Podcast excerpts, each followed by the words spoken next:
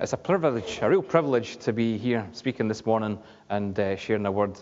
It's been 18 months since I first walked through the doors of uh, Whitburn Pentecostal Church, and um, Louise and I have been made to feel incredibly welcome here. This is a loving church, a welcoming church, a friendly church, uh, a church that's full of faith, and uh, we're delighted to be part of this church. And I just want to say thank you to everybody that's went out of their way to, to welcome us, to, to make us feel part of the WPC family. So we feel that we are amongst family. I want to share this morning uh, from the life of King David. And I want to share a turning point in the life of King David. Because I believe there's some people here today who are looking for that turning point in their own life. So we're going to look at Psalm 142 today. So we have some illustrations here. This Psalm 142 was written by King David in a point where he is hiding in a cave. So um, let's read the first half of Psalm 142, um, and then we're going to bring a preamble up to why David was writing this and uh, where he was going with it. So, Psalm 142 I cry aloud to the Lord. I lift up my voice to the Lord for mercy. I pour out my complaint before him. Before him I tell my trouble. When my spirit grows faint within me, it is you who know my way. In the path where I walk, men have hidden a snare for me. Look to my right and see. No one is concerned for me. I have no refuge, and no one cares for my life. That's a lament. That's a real lament. Can anybody identify with these words from David, that you feel that um, nobody's bothered with you, that uh, life has conspired against you, you're in a difficult spot and you can't see a way out. Well, let's go through. How did David arrive at this point in his life? So we're going to be picking out some bits from 1 Samuel chapter 16 um, and, and onwards. So remember the story about David. The first time I come across David really is um, when the prophet Samuel um, is told by God that King Saul, that God has rejected King Saul uh, as the king of Israel. And he says to Samuel, Go out to Jesse, and uh, I want you to anoint one of his sons to be the future king of Israel. So the prophet does go out and uh, meets Jesse, and uh, he says, can you, can you bring me your sons? And uh, first up, walking up to him, is the stunningly gorgeous Stephen Giorgio. and Jesse looks at this guy walking towards him, this big, tall, strong, strapping, handsome man. And Jesse says to himself under his breath, Surely this is the man that God's about to anoint as the king of Israel. Look at him, he's stunning. He's amazing. And Nathan's wetting himself.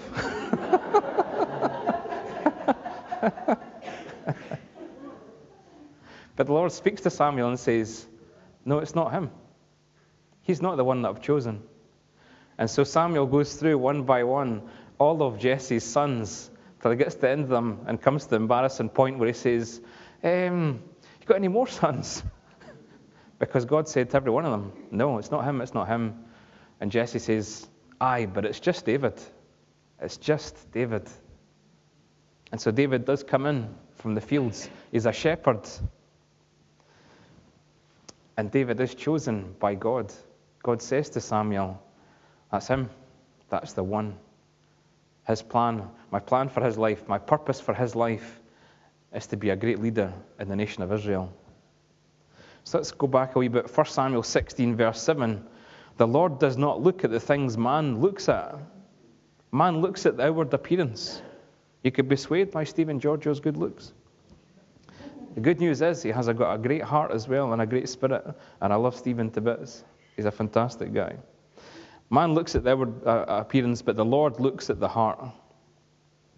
Now, the world may say to you, You're not worthy because you don't look like a supermodel, because you don't have a million pounds in your bank account, that you don't have the right car, you don't have the right clothes to wear, you don't have the right toys to give to your kids whatever. The world may look at you and say, You are not worthy.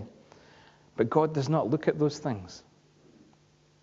But the truth is, you may even look at yourself as the world looks at you, and you may say to yourself, I am not worthy. Look at me. I don't look like a supermodel. I don't have the, the success that other people have. I don't have the money and the resources that other people have. I don't have that journey that they've had. But that's wrong. God does not look at you that way. Let me assure you, God chooses you. God chooses you. He created you. The good news is you weren't created on some assembly line in Taiwan. You know, as the, as the, the factories as they produce things again and again and again and again with mundaneness. You weren't made by IKEA with the cheapest of material for a short shelf life and a short lifespan. You were created by the creator of the universe. You were designed by the perfect one, the one who flung stars into space. You were designed, created, and put together with a purpose by the one true God who does all things well. You are his creation, you are his child. And he looks at you with complete love, and he sees your future, and he sees the potential that he placed in you. And he says, I made you for great things. I made you with a capacity to love. I made you for your family. I made you for your friends. I made you for your work colleagues. And you're going to reveal me to the world in a way that nobody else can because you're unique and you were created by me. That's how God looks at you. And we need to get tapped into that. We need to look at ourselves in the same way that God looks at us. And God loves you. There is no doubt about that. Let me just share some key verses uh, about God's love. In Ephesians 3 18, 19, I pray that you, being rooted and established in love, may have power together with all the saints to grasp how wide and long and high and deep is the love of Christ, and to know this love that surpasses all knowledge, that you may be filled to the measure of the fullness of God. God is love. John 3:16, most famous passage in the Bible, for God so loved the world that he gave his only begotten son that whoever believes in him shall not perish but have eternal life. God's love gives you eternal life. Eternal life. Romans 5:8, but God demonstrates his own love for us in this that whilst we were still sinners, that whilst we were still enemies of God, he sent Christ to die for us. That's love. 1 John 3, verse 1 How great is the love the Father has lavished on us. Lavished, I love that word. Lavished. It's rich, it's full, it's plentiful, it's, it's over the top, it's amazing, it's the best, it's lavish. How great is the love the Father has lavished on us that we should be called children of God. And that is what we are. What a great verse. You are chosen by the King of Kings, the creator of life and love, to be saved, to be forgiven, to be the object of God's unfailing love, eternally in his kingdom, to enjoy eternal life, to be part of his family. Is anybody excited about that? Yes. Are you sure? I find that amazing. When you tap into these words, the Word of God, the living Word of God, when you live the living Word of God and say, I believe that. I believe you love me like that. It is life changing. There is no mountain that is too high, there is no challenge that is too big. We move forward. So in 1 Samuel 16, verse 13, Samuel took the horn of oil and anointed David in the presence of his brothers. And from that day on, the Spirit of the Lord came upon David in power. What a fantastic statement. God chose David for a purpose. David's plan and purpose was to be the king of Israel. He sent Samuel the prophet. Samuel the prophet confirmed that he's there. God spoke to Samuel and said, This is the one. This is the one. Anoint him. And he did. And God's spirit came into David at that point. Fantastic. Fantastic.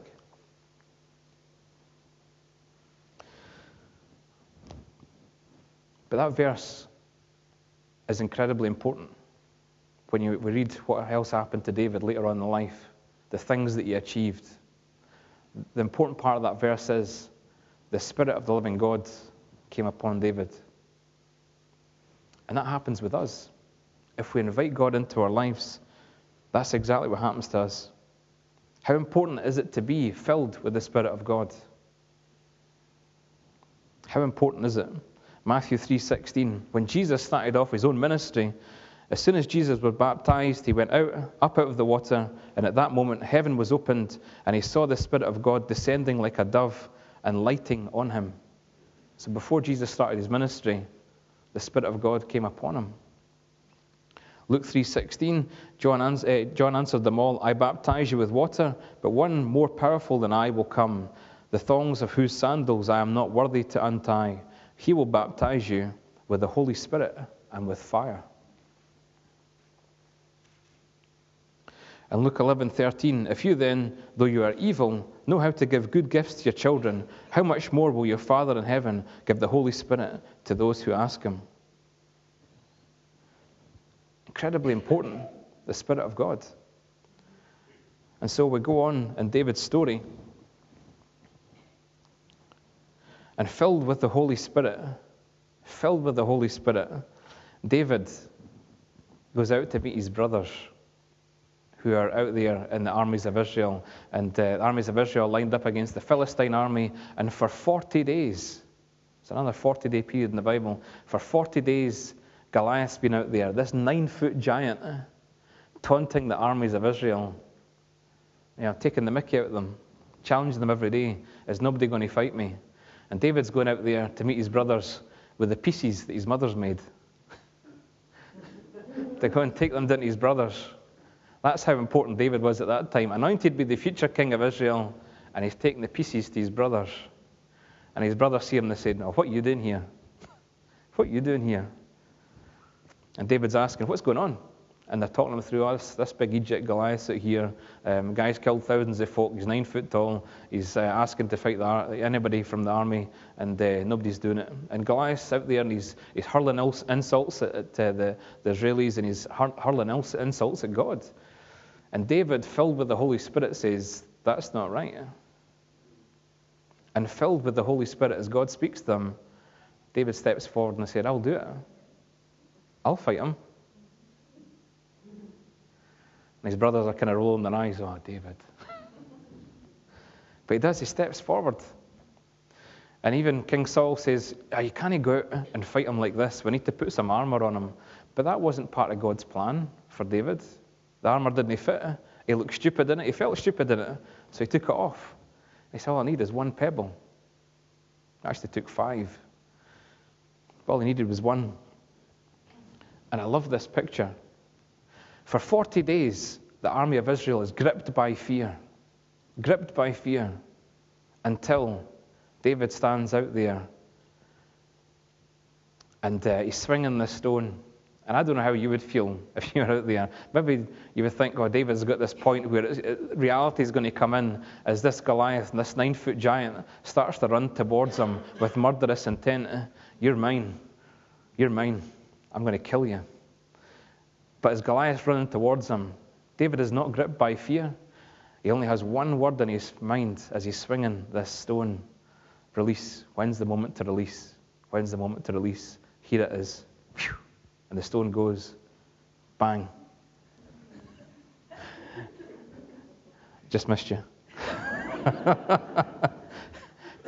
and Goliath's hit and he falls to the ground, and David pulls out Goliath's sword and removes Goliath's head from his body.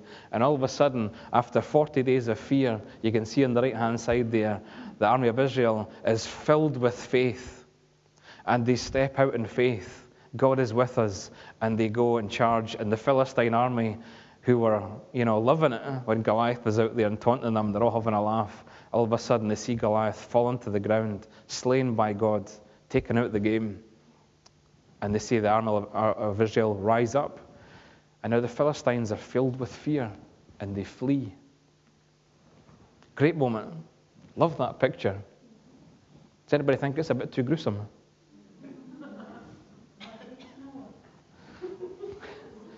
I wouldn't put it up in my living room or anything, but uh, I like it. I like it. so, David's story, David's life takes a big turning point. This isn't the main turning point I'm talking about, but it takes a main, huge turning point. After that, David is renowned as a fantastic warrior. So far, his score is one. He's taken one out. This little shepherd boy has taken one out, but uh, it was the most famous one. So all of a sudden, he's seen as a great warrior, and he does. He goes on to become a fantastic warrior. And they start to sing songs about him. Saul has killed his men in the thousands, but David killed them in the tens of thousands. And he does become a great warrior, a great warrior in the army of Israel. But then Saul gets jealous, and Saul rejects him and casts him out from the, from the Israeli army. And who takes him up but the Philistines? And he goes on to be a warrior with the army of, of, of the Philistines. Um, you might be wondering where I actually got the Roman outfit to pose for that photograph there, but, but I must confess that's not me. Actually, the guy in the, the stick on beard there, that's Brandon Newman. But it's very kind to do that photograph for me. It's great. So David becomes a legend with armies of, of uh, Philistine. Um, but when the Philistines are about to go up against the Israeli army again, they say, David, we can't trust you. You're an Israelite. You'll turn against us. So they cast him out. And so, once he's cast out by the Israeli army, he's cast out by the Philistine army. And Saul then sends soldiers to go and hunt David down and kill him. That's the instruction. Go and kill him. So David flees and he flees to this cave at Adullam. And it's in this cave that David goes into the depths of this cave, wanders into this cave to hide, and he has nothing with him no weapon, no food, no army. And he reflects, and he reflects on his life.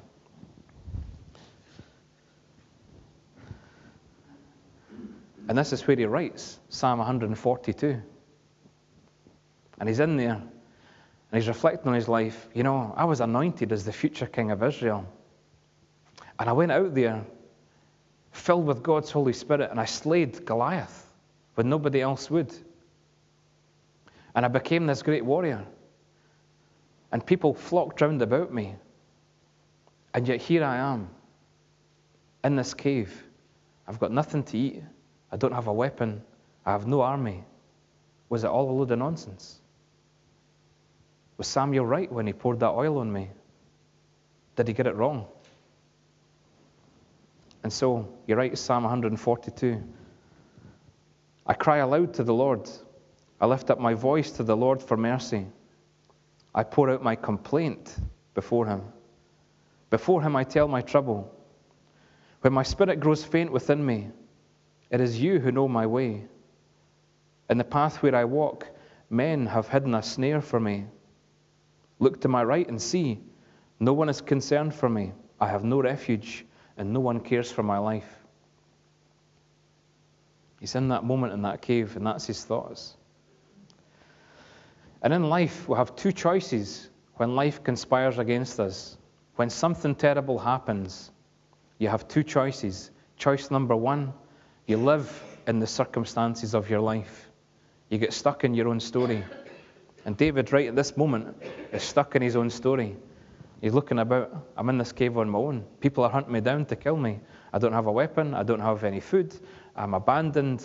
I'm rejected by everybody. Choice number two is you can believe the promises of God and step out in faith. And so David reflects, but I was anointed as the future king of Israel. I did go out in the power of the Holy Spirit and slay Goliath. So he goes out on to read and to write. I cry to you, O Lord. I say, You are my refuge, my portion in the land of the living. Listen to my cry, for I am in desperate need. Rescue me from those who pursue me, for they are too strong for me. Set me free from my prison, that I may praise your name.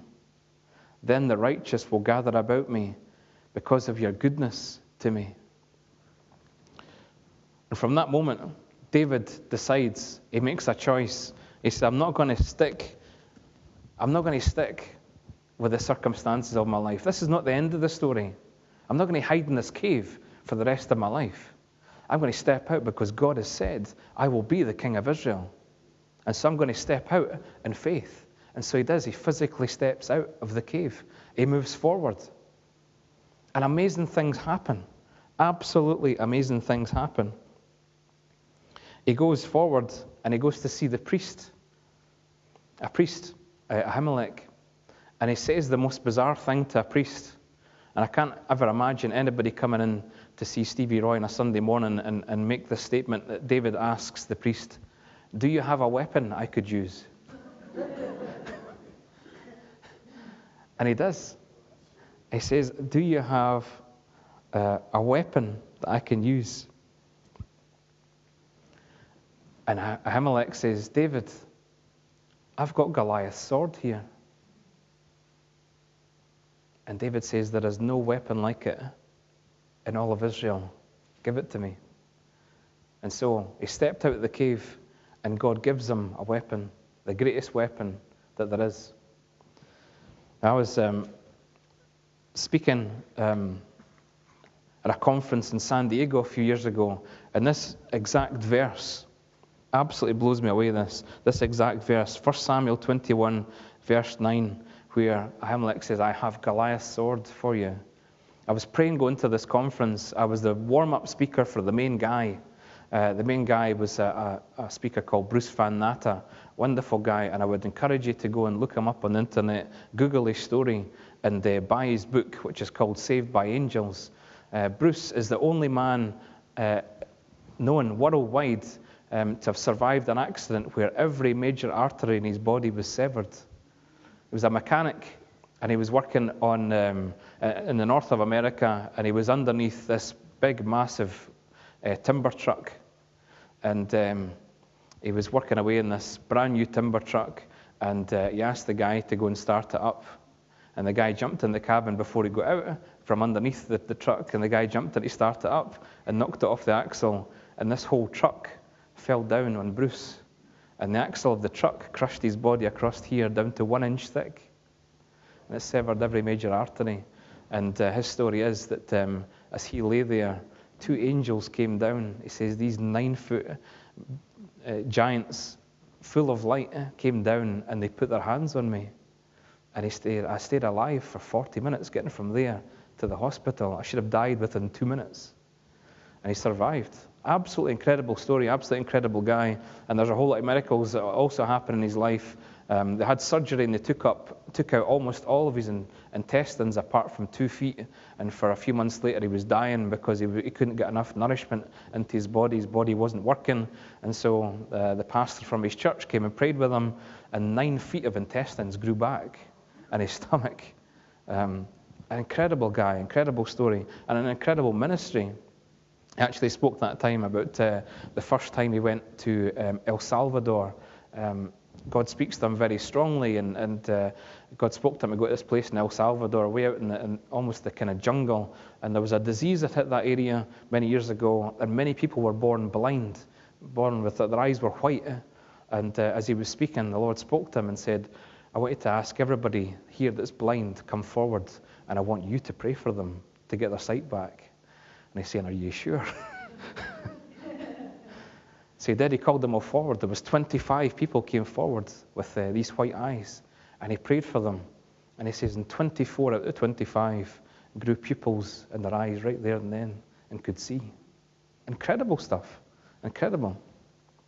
The reason I'm sharing about this is I was, I was praying uh, about, Lord, what should I, what should I speak on in San Diego when I'm, uh, I'm uh, speaking before uh, Bruce comes on?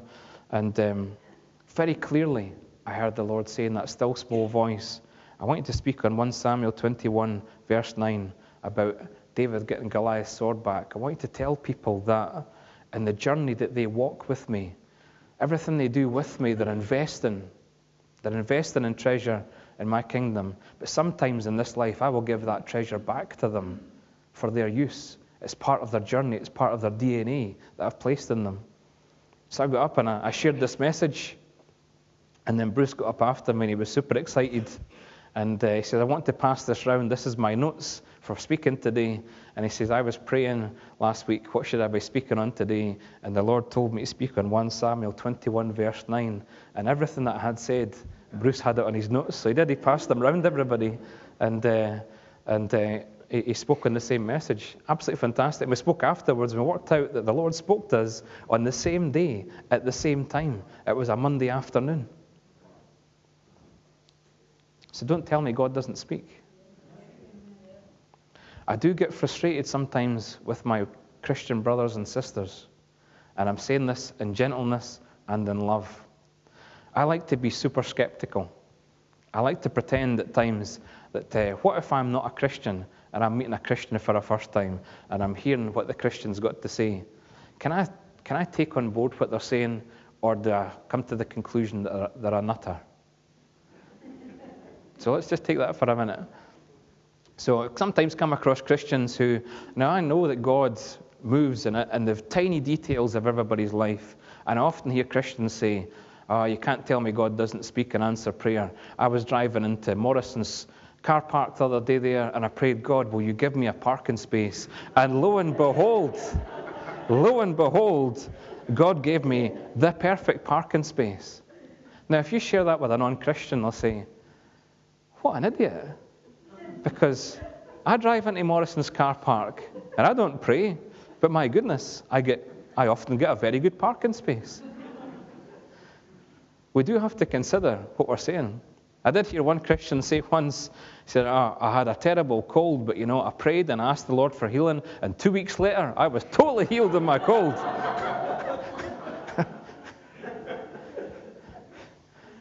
Sometimes the things we say, they're ridiculous. They're ridiculous. How does that witness to a lost and confused world when what we're saying is ridiculous? So, I pray that the Lord will give you instances in your life where you can testify where there is no shadow of doubt, there is no other explanation apart from God turned up and God did something. That's what we need to share with an unbelieving world. That's what we need to share strong, strong evidence. Otherwise, we're diluting what we say. If we tell the car park story to people, how can they validate anything else we say? As soon as we open our mouth, they say, oh, here we go again.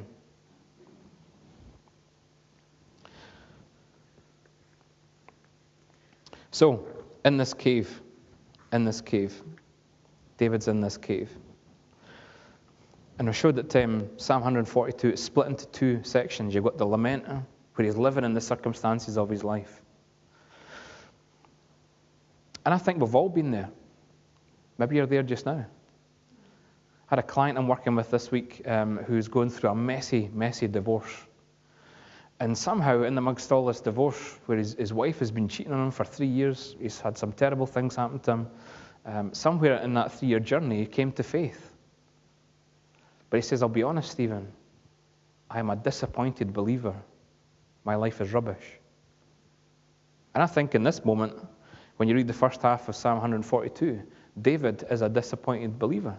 You can read it in his words and his thoughts. Sometimes life does conspire against us. I've had some disasters in my life. There's three I can think of where I fully believe in, in the words of Jeremiah 29 that God has a plan for your life Fully believe that. Fully believe that. But there's three times, I'll be honest, in my life where I've said, I am not a fan of this plan. I'm not a fan of this plan. And you can see from, from David's words in Psalm 142 in the first half of that, when you look at the circumstances, he has been rejected by everybody. Nobody wants to play with him anymore, none of the armies. And uh, he has nothing. And I don't think he's a fan of the plan at that moment. But still, he decides, he makes a choice, he chooses to believe, and he steps out in faith. And so he steps out and he's given this sword, Goliath's sword's given back to him. And then the next chapter we read in 1 Samuel 22 that God sends to him 400 men um, to form an army. Now you think that's great. God has answered my prayer. He has sent me 400 outstanding men to fill this army. But in verse 2 of 1 Samuel 22, verse 2, The 400 men are described as men of debt, distress, and discontent. Basically, the rejects of society at the time men of debt, distress, and discontent. And again, as the world looks at it, maybe David's looking at these guys and kind of rolling his eyes at God and saying, Really? Really? But the truth is that these 400 men of debt, distress, and discontent, they become known as David's mighty men. They form, form the core of an undefeated army. I think our technology has stopped working here. It's just more pictures of guys with six packs, to be honest. they form the core of an undefeated army who go on to have victory after victory after victory after victory after victory until. That's Brandon on the right, I'm on the left.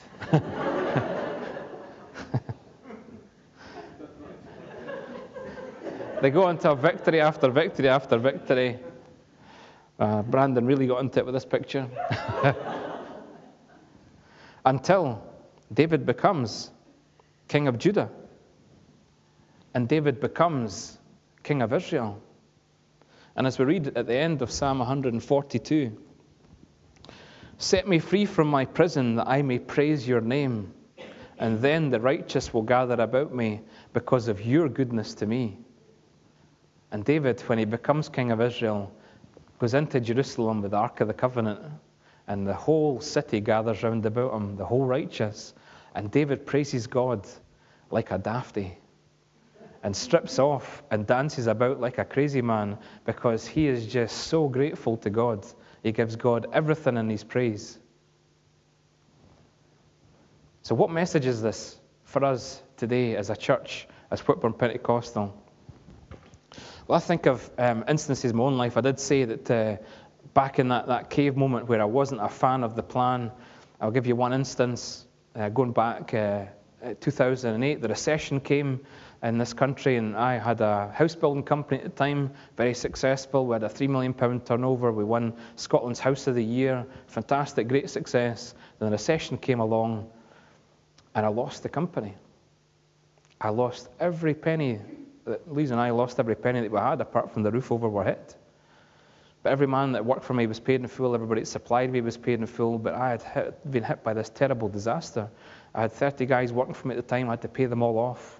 It was a terrible, terrible moment in my life. My life was turned upside down. And I felt like a complete failure. Like David sitting in that cave on his Todd with his belly rumbling with no food in it and no weapon to defend himself, and this great warrior with no army round about him, hiding, cowering away. And I felt like that for months. But in that moment, in that cave moment, God did not think I was a failure, and God did not look at me as if I was a failure, even though I looked at myself in the mirror, and all I could see was the big words failure. I hadn't done anything wrong, just the, the whole economy had turned, and yet here I was, penniless, and with no job, and everybody that worked with me had to be paid off. I was on my own. But in that moment, God did a wonderful thing. Um, probably one of the most spectacular things that has happened in my life. God sent three strangers along to come and speak to me, and all give me the same message. Gave me a word from the Lord that said, Stephen, the reason you were created, the reason you were made, was to help people fulfill their full God given potential. And God is going to gift you to remove barriers from people's minds so that they will fulfill their full God given potential. And God will send people from all around the world to seek you out, and you will help them. You will remove these barriers, and they will fulfill their full God given potential. So at that point, I moved into psychology and uh, worked for myself, and I've never advertised my work.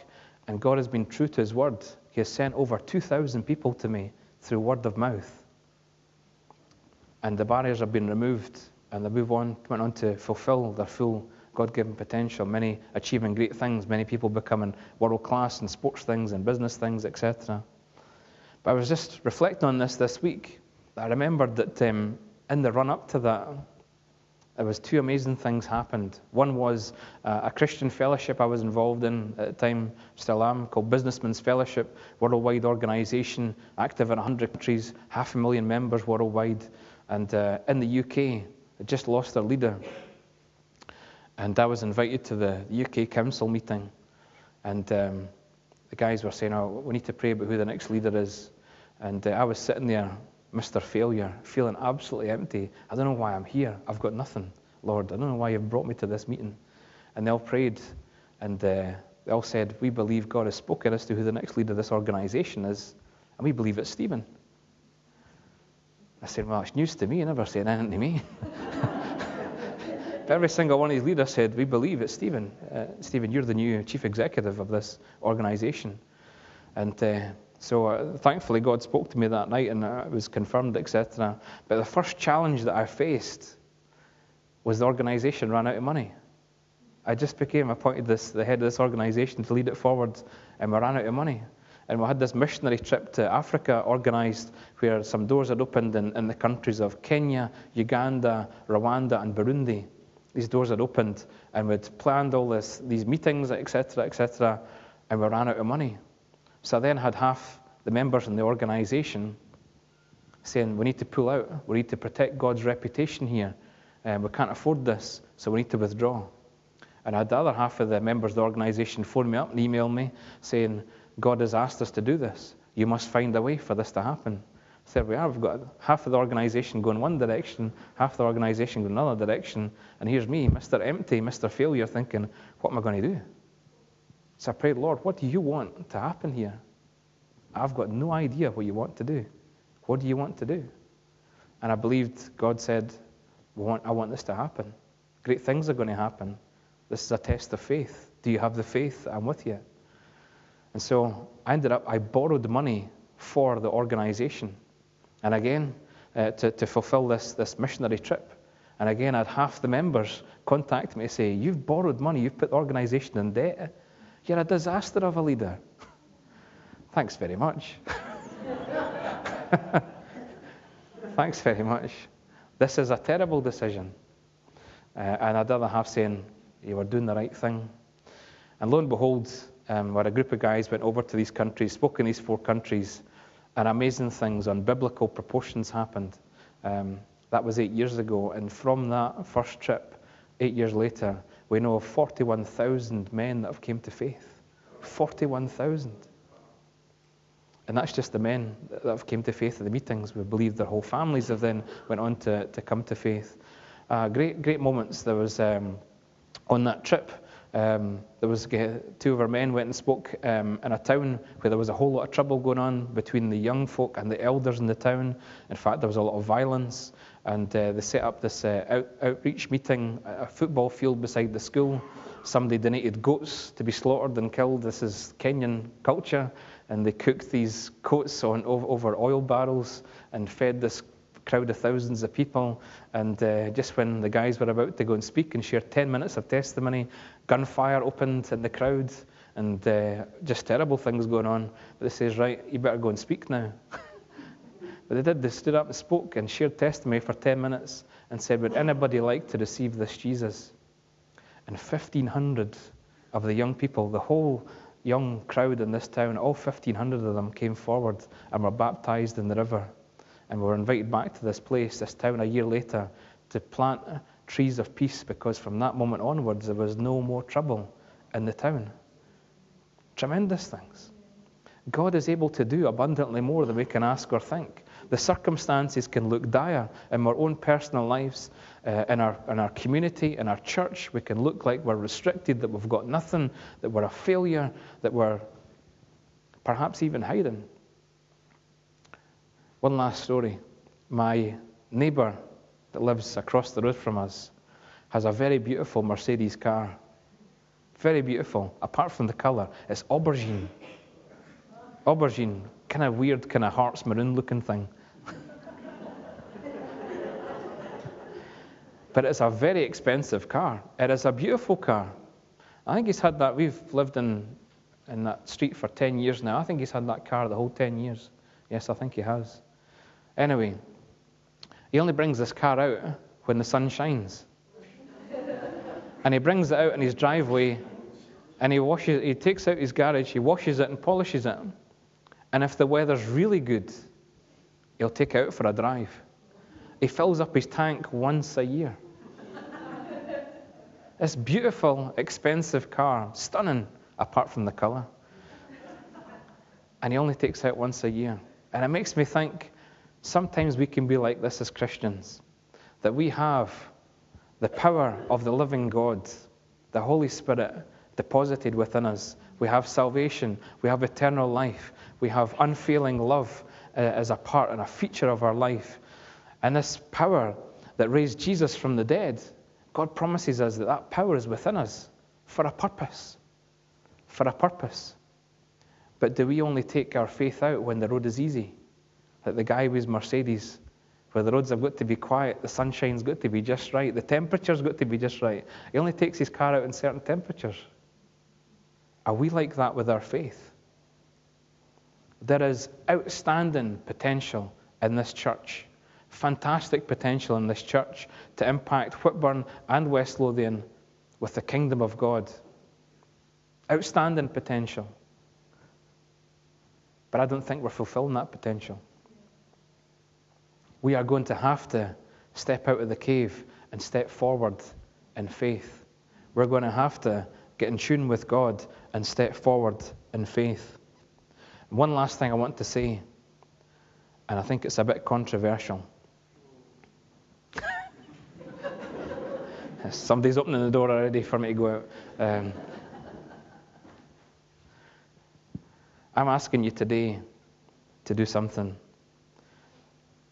I'm asking you to stop doing things for God. In fact, I'm going to beg with you to stop doing things for God. And with every fiber of my being, I'm going to beg and plead with you to do things with God. Too often we do things for God. We step forward and we protect His name, we protect His reputation uh, and we do things on behalf of God, yeah, like God needs our help. Like God needs our help, honestly. David, when he stepped out and fought Goliath, he did not do that for God. He did that with God. He was filled with God's Holy Spirit. That was God's plan and his purpose for David's life. We need to, as a church and as individuals, get tuned into what is God's plan and his purpose for us as individuals and for us as a church. And when we're tuned into that through prayer, through meditation on His Word, through hearing people like Ray Stokes, uh, through meditating on that, what is God saying? We then have to, we then have to step out in faith and move forward and saying, I know we don't have a weapon in our hands just now. I know we don't have a, a, a belly full of food. I know we don't have the army that we need, like David. But he stepped forward, and God gave him the mightiest of weapon. God gave him an undefeated army. They hadn't been in battle together yet, but they became an undefeated army. And they went on, and David was fulfilled as the king of Judah and the king of Israel. God has a plan and a purpose for this church. But if we stay here in the safety of our Sunday worship, if we stay in the safety of our current program, that's not enough. That is not enough. But we cannot step out ahead of God either. We cannot step out in our own ideas and our own possibilities and think, well, we'll just do this for God and maybe God will show up and turn up. We have to, we have to pursue prayer and meditation on His Word until we know what is it God wants us to do. And then we can gloriously, even though we don't have all the answers and even though we don't have all the resources, we can then step out in faith and with God we will see God work. We will see God do amazing things. And that is our word for today. Let's pray. Heavenly Father, we are amazed by your word, your word that reflects your character, your word that reflects your love, your grace, your mercy, your power, your authority your plan and your purpose for us. Father, we lift ourselves to you this morning. We, we lay ourselves before you And we say, Lord, fill us with your Holy Spirit. Reveal to us your plan and your purpose. Lord, help us not to be the neighbor who shines the Mercedes and say, We're glad we've got this church and how much we love this church. But Lord, help us to, to go out there and drive and, and, and use this machine, this church that you've put together, use it for the plan and the purpose that you've brought it into being. Father, we know that you go before us. We know that you prepare a way. And Lord, we pray that we will get tuned in to what you want us to do. Lord, that we will step out from the cave, that we will say, You are our provider. Yes, and we will praise your name. And that the, the, the righteous will gather round about us. And Lord, we pray that the, the unrighteous will gather round about us and that they'll meet with you, Lord, through the works of this church, through the people you've called together to be this church. Father, we praise you. Father, we worship you. And Father, we give ourselves to you in Jesus' name. Amen.